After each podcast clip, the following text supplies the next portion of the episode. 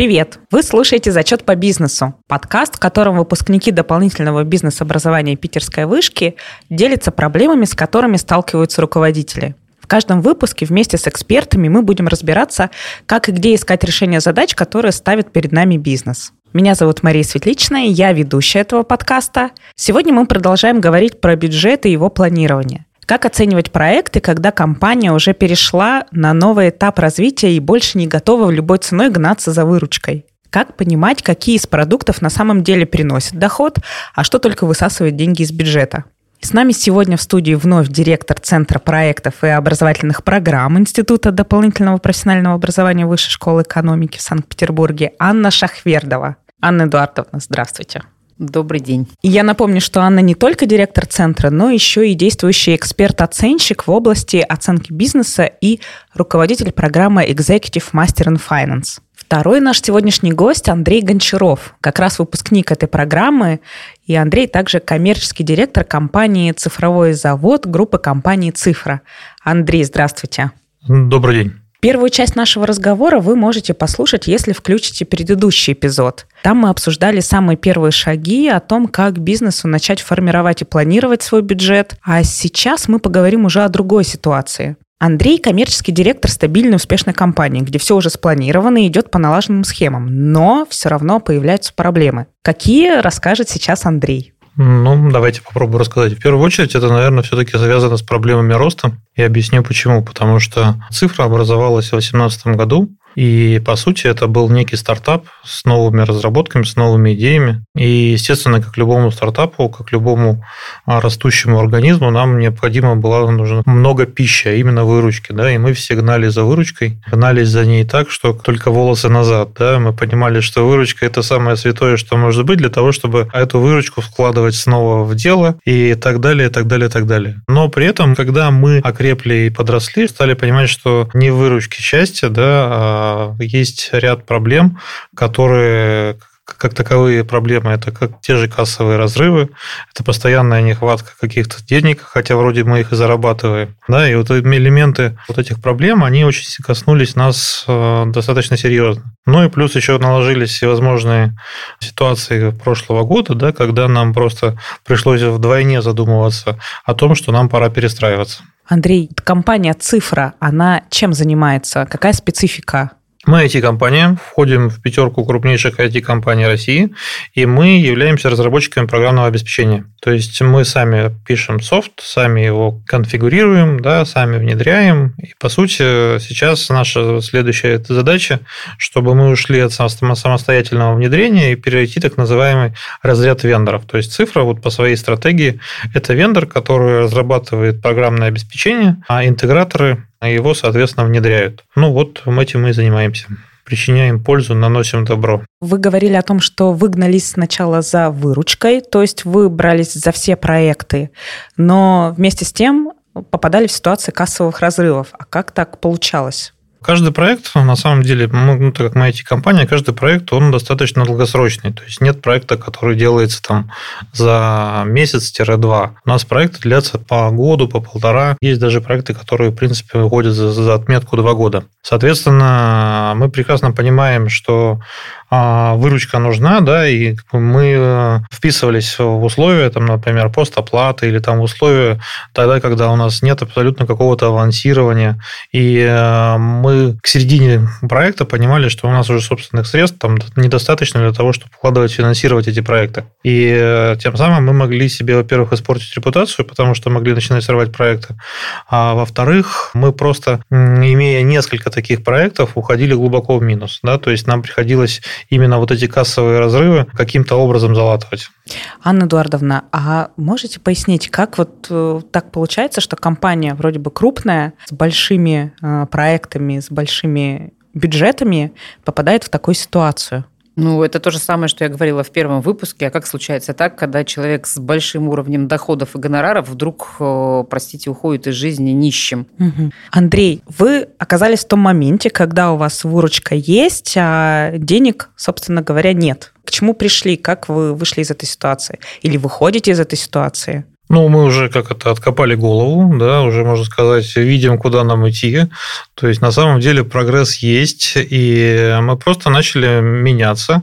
Меняться мы стали, что называется, считать, да.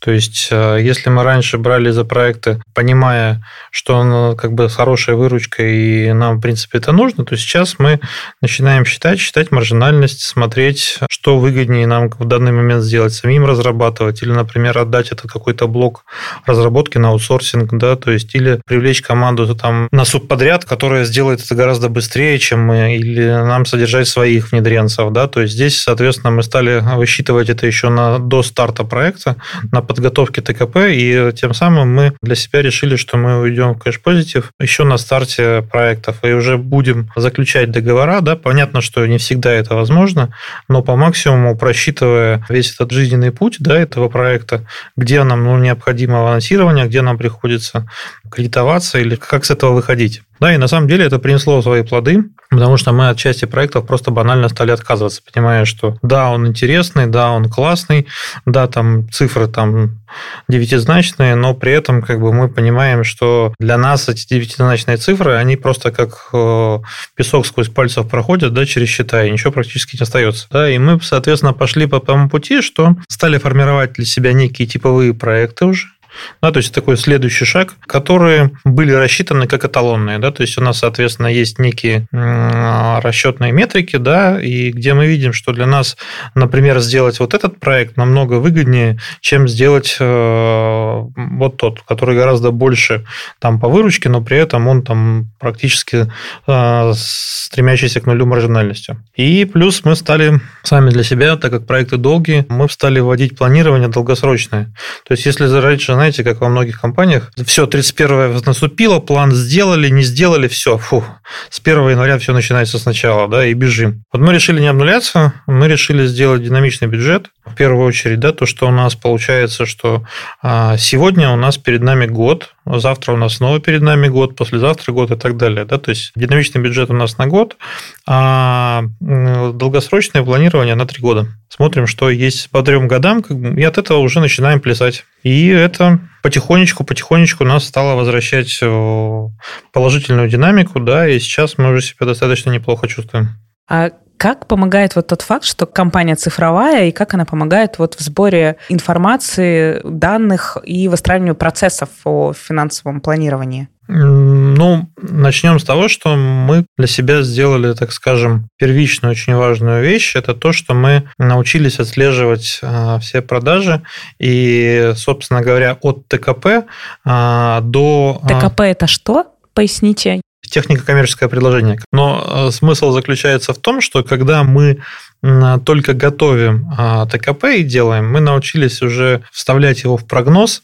Пусть это пока как бы там прогноз с малой вероятностью, но он уже попадает в прогноз для того, чтобы дальше планировать нашу финансовую деятельность. И если мы понимаем даже, что у нас запрашивают коммерческое предложение там на 24 год, например, сейчас, и мы уже, соответственно, его делаем, то у нас в прогноз на 24 год, как я говорил, этот динамичный план плюс план а, долгосрочный уже попадает этот прогноз прогноз. мы, соответственно, прослеживаем всю эту линию. Анна Эдуардовна, как вы прокомментируете вот решение Андрея по внедрению вот этой системы? Что бы вы добавили, что бы, может быть, убрали?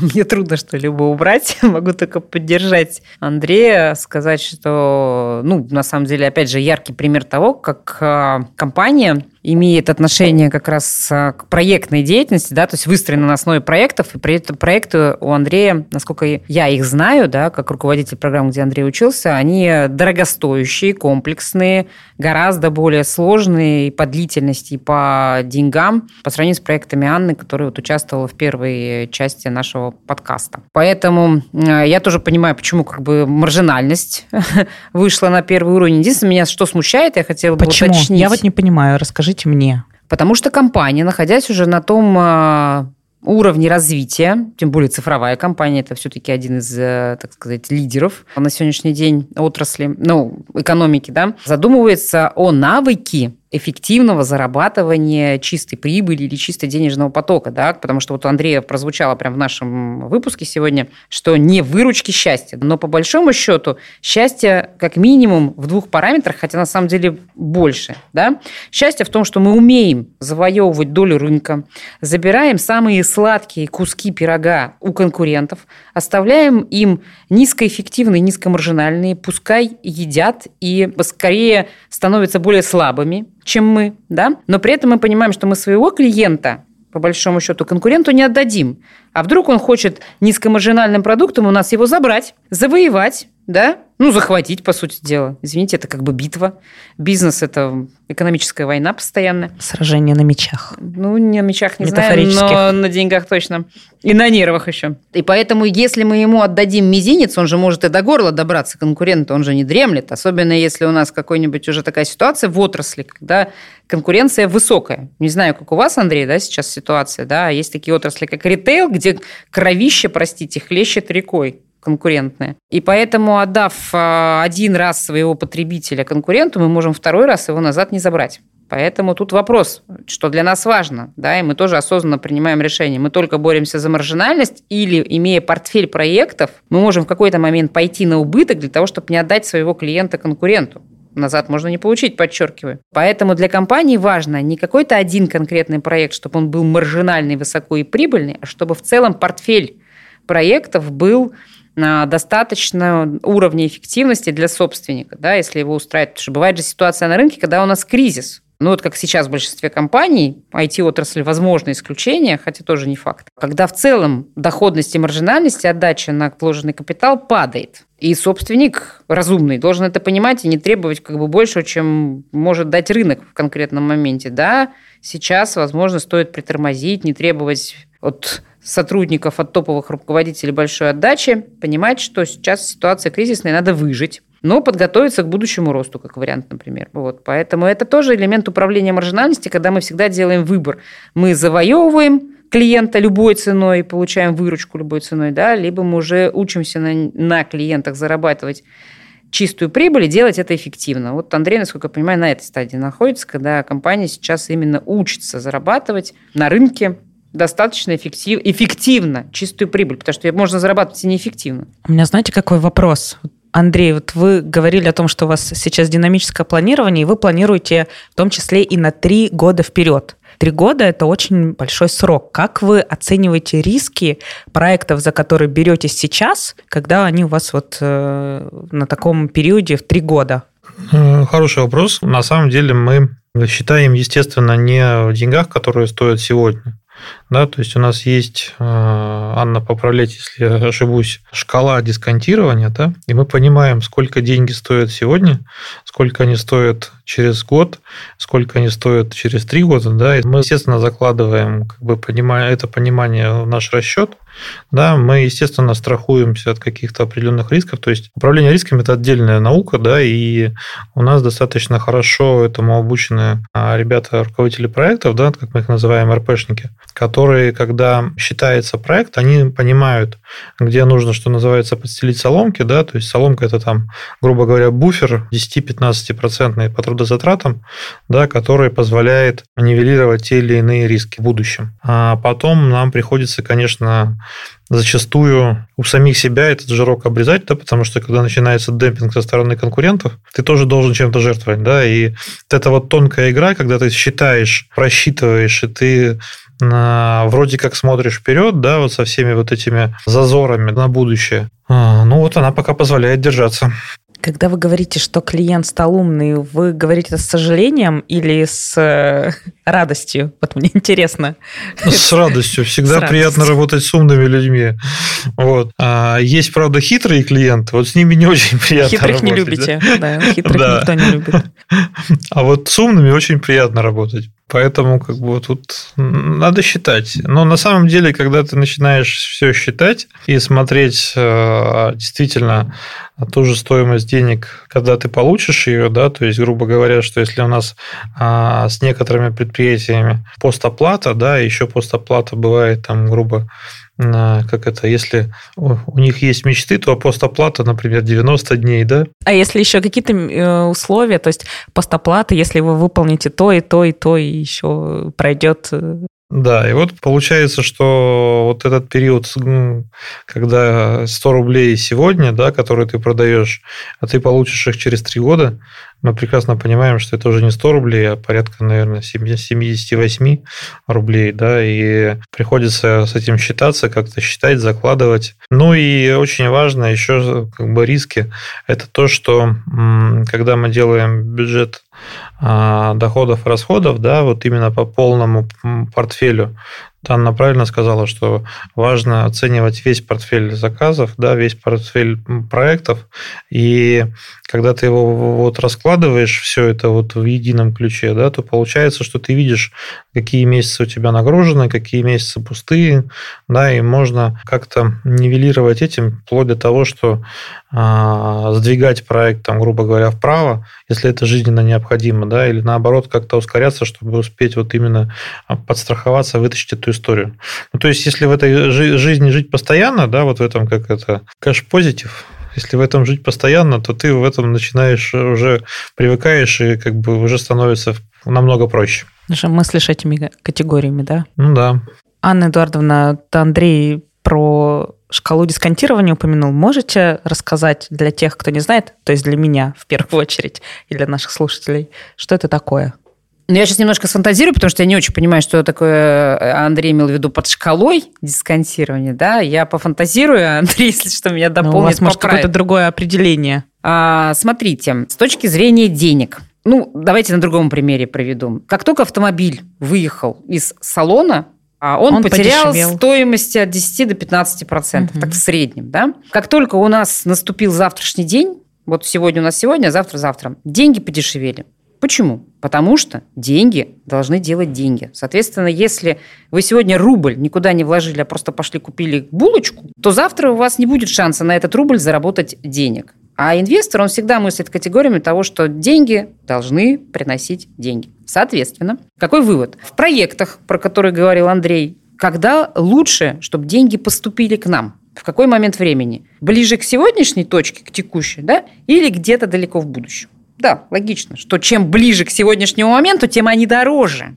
Почему? Потому что мы можем эти деньги вложить в другой проект и снова на нем заработать. Вот этот принцип.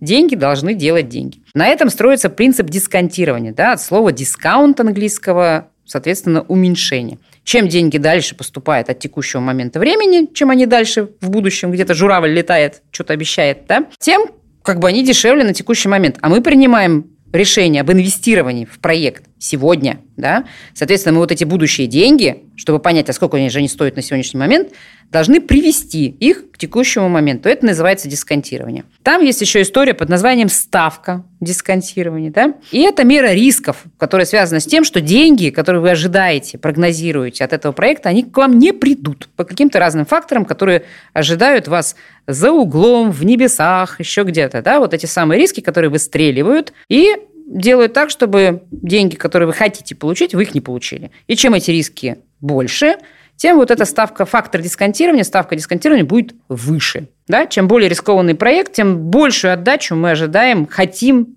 на него получить. Получается, ставка дисконтирования, она каждый раз разная может быть? Да.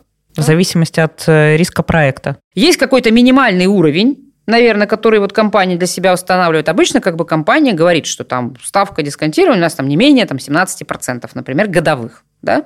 А дальше есть каждый проект, у которого есть свои особенности. Там, по величине суммы, которые мы инвестируем, по, не знаю, по новизне, что мы первый раз в эту историю заходим, и у нас опыта нету, и все грабли, которые прилетят, они будут наши, мы от них не уклонимся.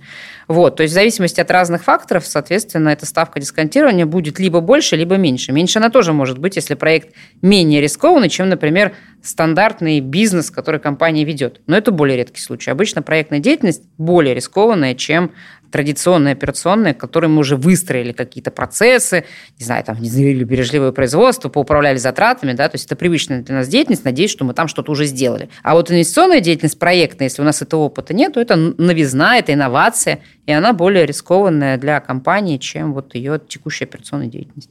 А в общем, как говорят, нет больше веры в человека, чем предоплата.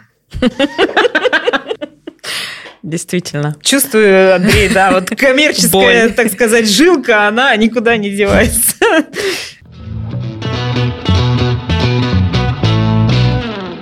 Андрей, у вас большая компания, и у вас какие-то процессы уже были налажены а, к тому моменту, когда вы начали вот э, менять финансовый учет. Расскажите, как э, вот, руководители проектов э, к этому относились? Было какое-то сопротивление? Какая-то сложность в коммуникации, в донесении того, что теперь будет по-другому? Или все настолько измучились вот этими сложными проектами, что радостно приняли, и теперь все радостно работают по новой схеме? Не все, знаете, как говорится, мыши плакали и кололись, но начинали жрать кактус, да? А поэтому здесь, э, естественно, та половина, которая внедряет, и та половина, которая разрабатывает, да, а, они обрадовались, потому что у них э, ушла эта агония постоянного как бы, нехватки чего-то либо, да, и они стали понимать э, историю, связанную с тем, что э, на проект должно хватать денег. Да, то они есть, стали спокойнее спать, наверное, да? Да, и как бы у них, естественно, это процесс пошел гораздо быстрее переосмысления и пере, перехода.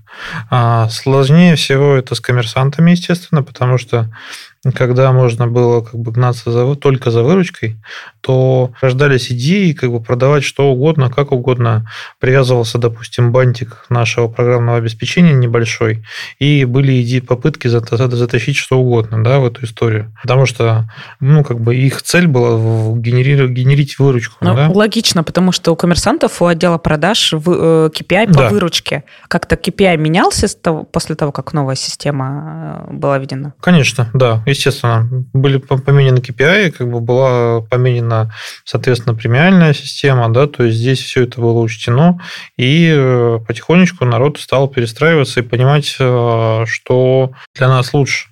Ну и по-честному скажу, что были те, кто уходил, принимая вот внимание все эти события, да, то есть как бы, да, что э, любые изменения, они требуют управления этими изменениями. Да, и здесь э, нужно понимать, что IT-компания, она достаточно горизонтальная ну, по своей сути. То есть, вот если, например, в армии, да, все понятно, вертикальность, тоталитаризм, жесткость, все хорошо. А IT-компания достаточно горизонтальная история, и моментально перестроиться очень тяжело, и поэтому приходится с очень многими договариваться, как-то сращивать а, себя с ними, да, и по сути, менять э, управленческую модель, управленческую структуру. Ну, то есть, это, это по сути, произошло, как бы, да, у нас. Вот поэтому, как бы, любые изменения, а, да, они, соответственно, а, должны управляться, да, и вот мы даже когда с клиентами общаемся, мы ну, занимаемся цифровой трансформацией бизнеса, и неоднократно с каждым клиентом да, мы говорим о том, что мы можем вам прийти, принести хорошее там, промышленное какое-то решение, но если вы у себя не поменяете бизнес-процессы, да, они не вас не станут, например, сквозными, да, то, по сути, вы ничего не измените. Вы поставите очередное программное обеспечение, которое будет ничего не делать и будет как бы как пятое колесо а Поэтому на бизнес-процессы очень завязано очень много. Ой, я, кстати, слышала замечательную фразу, извините, вас перебью, вот э, про э, оцифровку бизнес-процессов, что если бизнес-процессы хаотичные и непорядочные, если вы оцифруете, то у вас будет просто оцифрованный хаос. Есть такое, да. Ну, как раз вот э, цель на поменять эти бизнес-процессы таким образом, чтобы можно было использовать э, современные технологии, да, и они как раз позволяли э, видеть процесс э, по всей цепочке добавленной стоимости, то есть сквозной, скажем так, сквозные бизнес-процессы. Ну и мы, в свою очередь, начали у себя выстраивать какие-то сквозные процессы, как я уже говорил, от расчета до выхода проекта. То есть там достаточно такая большая цепочка и достаточно достаточно тяжело вот это было протянуть эту нить, но вроде как удалось. И сейчас, скажем так, мы себя чувствуем достаточно увереннее, чем это было какое-то время назад. Какое-то время это год, два, Ну, наверное, скажем, года полтора у нас это началось, вся эта история. Мы думали, что пойдет все быстрее, но, как вы понимаете, а, вмешались февральские события, да, и часть проектов у нас просто как это не, не, не случились, часть проектов перенеслось, да, и отрабатывать э, пришлось на ситуации, когда мы набрали уже определенный пул проектов, да, и вот на этой как бы пике можно было что-то отрабатывать, менять. Теория хорошо, но надо, чтобы были какие-то действующие проекты. Поэтому так. Да, спасибо, Андрей. Анна Эдуардовна, у меня к вам вопрос, основываясь на вашем богатом опыте. Вот как нужно управлять вот этими внедрениями новых систем, планирования, бюджетирования, чтобы минимизировать вот те сложности, которые могут возникать внутри э, команды, внутри э, там, руководителей проектов, чтобы минимизировать этот э, период сопротивления? Можно ли его вообще минимизировать? И если да, то каким образом? Ну, его постараться минимизировать точно нужно, потому что при внедрении изменений включается та же самая система управления рисками, да, то есть при внедрении изменений есть э, риск того, что люди будут сопротивляться. Изменения не примут.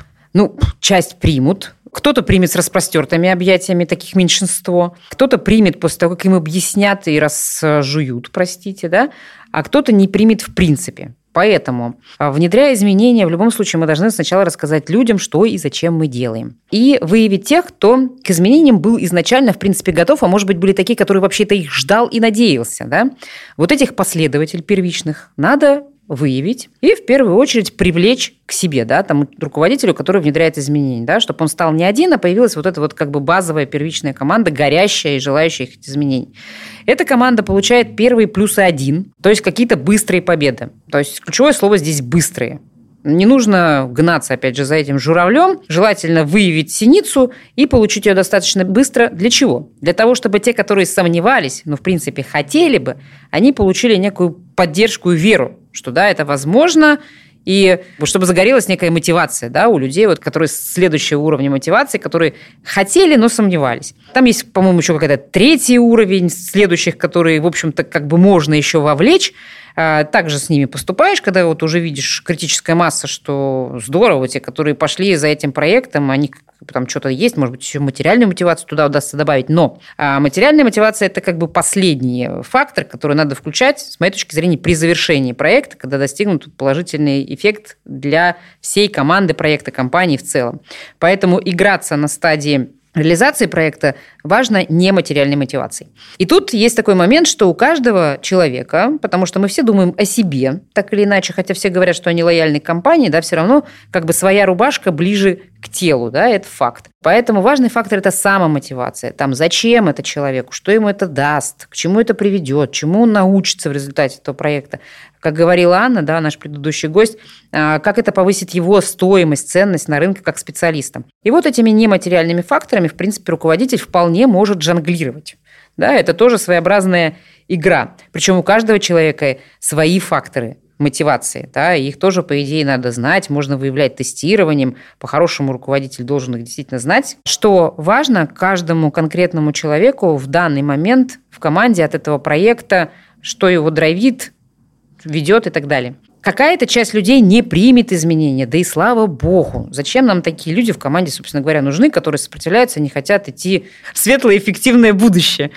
Вот. А отсохнет и отсохнет. Ничего страшного в этом нет. Свято место пусто не бывает. Да? А я уверен, что таких людей либо не будет, если они, собственно говоря, привержены ценностям компании, да, пришли к нам не просто так, на часок заглянули, а если они хотят развиваться вместе с нами, то они с нами останутся. Нет, значит, нет ничего страшного. И их будет меньшинство, я уверена.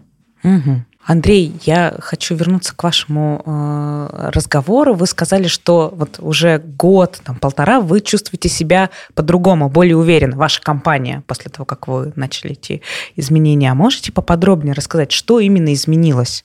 Ну, изменилось на самом деле достаточно много. Э, и, соответственно, ряд факторов сложились тем, что нам стало легче. Почему? Потому что, во-первых, а, в более детальной проработке у нас появились э, основательные, крепкие, как я говорю, клиенты, да, потому что мы стали более детально прорабатывать уже не как стартап молодой, да, а как, соответственно, а, выросшая компания, которая прорабатывает свою технику, свое решение на достаточно высоком уровне. Да, и а, за счет этого у нас появились очень крупные проекты, да, которые мы стали вести. Плюс дальше, соответственно, мы отделили как это, чешую, да, оставили только зерна. А, мы достаточно много откинули. То есть у нас проработки было там, грубо говоря, ну, там 4, например, 5 продуктов разных там, да. А сейчас, соответственно, у нас мы там оставили, к примеру, по вот нашему юниту, по цифровому заводу, два основных продукта. То есть и на них сконцентрировались и довели их до того уровня, что даже в нас поверило, в том числе и государство, да, мы вышли на проекты софинансирования государственные, и в принципе, то есть за счет вот этих вот э, различных вот сущностей составляющих, а, мы стали себя чувствовать увереннее, что мы научились а, более детально прорабатывать, а, более тщательно считать, планировать свою деятельность, да, то есть, ну, по сути, превратились в такую вот уверенную, крепкую компанию. Угу. Анна Эдуардовна, ваш комментарий, вот э, основывая на рассказе Андрея, на что обращать внимание должен руководитель, когда компания переходит с одного этапа на другой? Знаете, был такой старый советский лозунг, Андрей его тоже, наверное, помнит, кадры решают все. Вот он сейчас на самом деле в компаниях выходит все равно на первое место. Да? То есть люди – это ценность. Людей э, умных, э, горящими глазами на самом деле не так уж много, которые желают делать свое дело, делать это качественно, развиваться на своем рабочем месте. Их не так много, их надо ценить. Мало того, мы понимаем, что вот эти все проекты, эффективность, там, денежный поток, чистую прибыль, выручку тоже делают люди. И я надеюсь, что эта ситуация, да, будет меняться, и люди будут освобождаться от рутинного труда. Но очень надеюсь, что, по крайней мере, на мой век хватит, что креатив и творчество, а, инновации будут оставаться именно за людьми. Поэтому ценить и руководителю в первую очередь надо обращать на эмоциональные состояния людей, на то, как они реагируют, какие маркеры они показывают, да, а, что их а, увлекает, что их пугает. То есть я считаю, что лидер, лидер, в первую очередь, это лидер именно своей команды, своих людей, и а, он обязан заботиться о них и думать о них, вовлекать их Хорошо, э, вспоминая разговоры с предыдущего эпизода, что все-таки важнее, а, вовлекать и увлекать или э, правильно считать деньги? А, вы знаете, у нас на программе, ну, Андрей, по-моему, его застал, э, работал финансовый директор. А, и когда я его просила много раз рассказать про цифры и про то, как он внедрял систему, рассказать, какие кейсы, он говорит, я не про цифры, я финансовый директор, который про людей. Вот. А, то есть в какой-то момент руководитель, в том числе финансовый, достигает такого уровня, когда он, ну, цифры он чувствует уже, да, цифры он чувствует, но понимает, что за цифрами стоят люди. Поэтому я считаю, что я тоже в силу уже своего опыта и возраста достигла такой ситуации, что да, я цифры чувствую, я их понимаю, я могу ими жонглировать, но я ценю людей, которые эти цифры в итоге обеспечивают. Отлично. Я можно только тут пожелать всем э, управленцам перейти на этот уровень, когда понимаешь и цифры, и чувствуешь людей, и грамотно этим всем управляешь. Андрей. Нам бы специалистов, кадров у нас хватает. Да-да-да. Андрей, спасибо большое, что пришли к нам в гости. Есть ли у вас какие-то еще дополнения, которые вы хотели бы сейчас сказать, ну или во время э, нашей беседы, но не было времени? Ну вот Анна сказала правильно, что как бы здесь цифры чувствовать, да, и я просто хотел сказать, что а, я ну, достаточно много учился в своей жизни, в основном, естественно, на, на экономическом, но при этом вот э, и задумался о том, что нужно пойти именно на мастер финанс, потому что вот это вот не было вот этого ощущения, что я чувствую а, цифры, да, когда ты считаешь, когда ты смотришь. И здесь отдельное спасибо программе, да, и вот Ане за то, что мы достаточно ну, много дискутировали как бы на, на, на вот именно в моменте обучения. И э, мне просто банально стало как бы легче осознавать какие-то вещи, какие-то элементы, но, по крайней мере, когда, потому что, естественно, я делаю это все не сам, у нас есть финансисты, у нас есть э, финансовый блок, ну и как мне сказали, с тобой теперь можно разговаривать, да? То есть, потому что когда ты коммерсант, как это, да, в хорошем смысле слова барыга, да, ты мчишься, ты, ты, ты добываешь что-то там, да, но при этом у тебя нет вот этого вот ощущения вот углубиться и подумать по поводу того, как видит то, что ты делаешь, финансовая служба. И здесь, конечно, меня мировоззрение немножко поменялось. Спасибо отдельно еще раз, да, что это произошло, и мне сейчас действительно намного легче, намного проще. И самое главное, что стало, как я говорю, намного меньше скандалов с финансистами. Андрей, спасибо большое за вашу историю. Спасибо за то, что поделились э, тем, как развивается и изменяется ваша компания. Анна, спасибо вам за ваши советы. Может быть, у вас есть что-то добавить к тем советам, которые вы уже сказали. Это финальный совет советов. Ну, что добавить? На самом деле, наверное, тоже хочу отметить, что когда ты умеешь считать, причем там нету высшей математики. Вот Андрей подтвердит, что у нас самое сложное, наверное, это были проценты. И почему-то вот этого финансового мышления а, руководителям дается труднее всего. Я думаю, что это действительно родом из детства, родом из того, что, ну вот, ну, как у нас в школе не дают психологических знаний основ, и мы часто мучаемся да, в жизни вместо того, чтобы быть счастливыми, что нам дано как бы по рождению, то же самое и с финансами. То есть вот нам эти вот эти базовые принципы финансов не закладываются, и потом их очень тяжело взрослым людям как-то внедрять в их жизнь. Хотя там, я говорю, нет высшей математики, и я вообще не помню, что такое э, какие-то сложные вещи, хотя в институте мы их проходили. Ну, это все просто, но это начать надо делать, это тоже изменение как бы в себя, да, с э, повышения своей ценности надо научиться считать деньги, причем делать это легко. И это помогает и в переговорах, и с детьми, и с э, вторыми половинками, и с сотрудниками. А с первыми? Ты... С первыми половинками. А с самим собой тоже помогает. Да, и с собой легче договариваться тоже в терминах. А я вот сейчас готова на это потратить, а что я это получу в будущем, что это мне даст? А нужно ли мне пойти на это обучение? Вот у нас есть пример слушателя, который ходил на три обучения. Я говорю... Уваж... И не помогло? Или уважаемый, помогло? нет, пока не помогло. А, уважаемый, если вы еще хотите, захотите куда-то пойти, придите ко мне, э, спросите э, и задайте себе вопрос – а мне это зачем? Что мне тогда с будущим? Чему я реально хочу научиться? Как я эти деньги отобью? Очень простые вопросы, на самом деле, которые позволяют вот здесь принимать решения здесь и сейчас, или чуть попозже я подожду. Работает и с детьми, и с собой, и с кем угодно. Поэтому... И с бизнесом. И с бизнесом тоже, да. Законы финансов универсальны. В этом их плюс. Анна, спасибо большое. Да, коллеги, всего доброго. Желаю вам личного и финансового благополучия. Андрей. Да, всего доброго и хорошего настроения. Оставайтесь с нами. В следующих эпизодах мы продолжим делиться историями наших выпускников. Нам также будет приятно, если вы оставите оценку подкасту и напишите комментарии в вашем подкаст-приложении. До новых встреч! Сегодня всем зачет!